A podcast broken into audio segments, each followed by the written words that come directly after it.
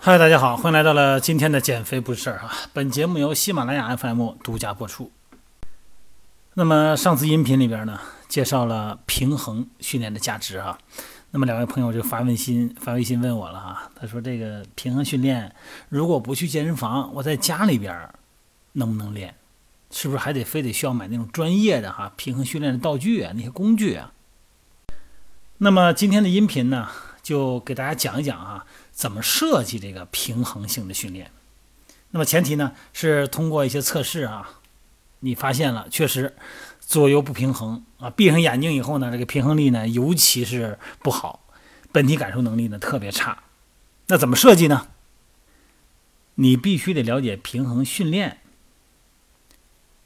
它是一个系统化的，是循序渐进的。那么训练计划的制定呢，是在建立在几个变量基础上的，这叫计划变量。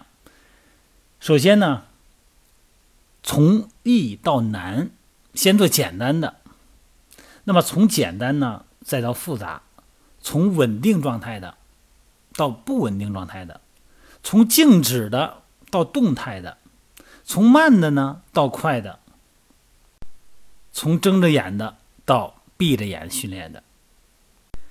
那它的变量主要体现在哪方面啊？主要体现在身体的三个平面上啊，矢状面、冠状面和水平面。这个咱们知道啊，就涉及到你左右的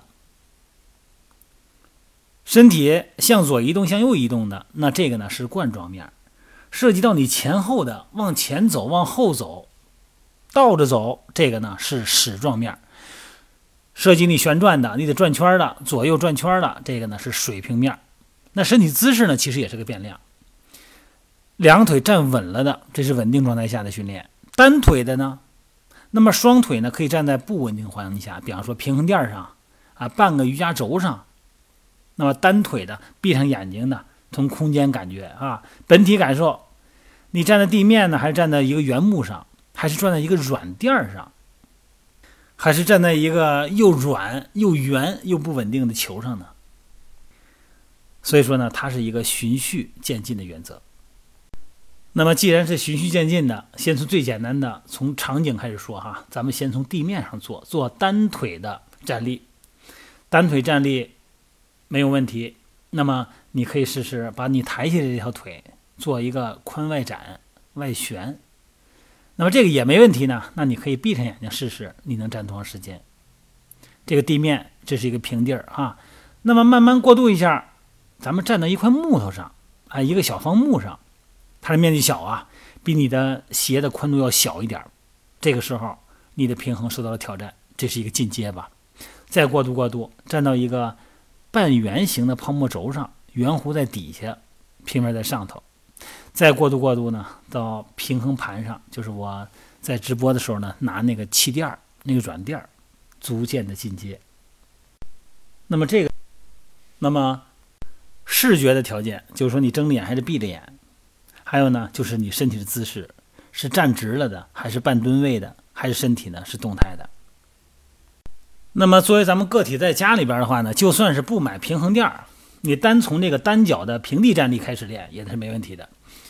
单腿的平地站立，然后呢你可以闭上眼睛，然后呢再加上手臂，手拿着一个不对称的重量，比方说你左右手，左手不拿。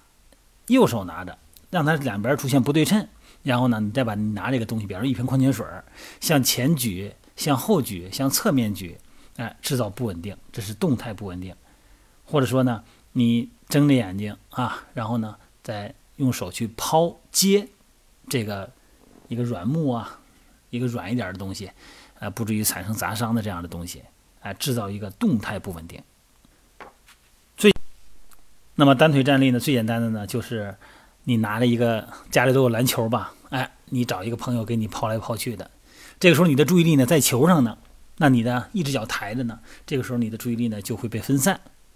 你是接球，你的脚的本体感受能力呢，平衡能力就会提高。这是一个最简单、最可行的，而且是最安全的一个办法。随后呢，你可以再慢慢的逐渐进阶。